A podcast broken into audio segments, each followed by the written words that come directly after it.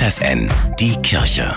Regional. Für die Region Hamburg mit Bernhard Tubbs. Eine bessere Kommunikationskultur wünschen sich Gremien und Mitarbeitende im Erzbistum Hamburg von ihrem Erzbischof Stefan Heese. Der Erzbischof hatte intensive Gespräche mit ihnen geführt, nachdem Papst Franziskus im September Heeses Rücktrittsgesuch abgelehnt hatte. Enttäuschungen und Erwartungen für die Zukunft standen bei den Gesprächen im Mittelpunkt. Normalerweise sind in den ersten Januartagen die Sternsingerinnen und Sternsinger unterwegs, um ihren Segen zu den Menschen zu bringen und Spenden für Kinder in Not zu sammeln.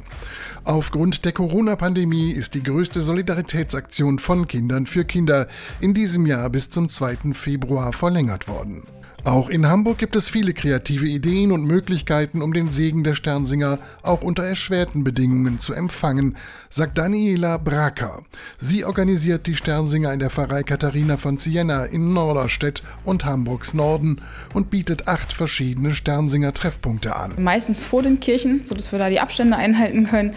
Ähm, und da kann dann gesungen werden und der Segen gesprochen werden und die Leute können dann da zusammenkommen, so als kleine Andacht sozusagen.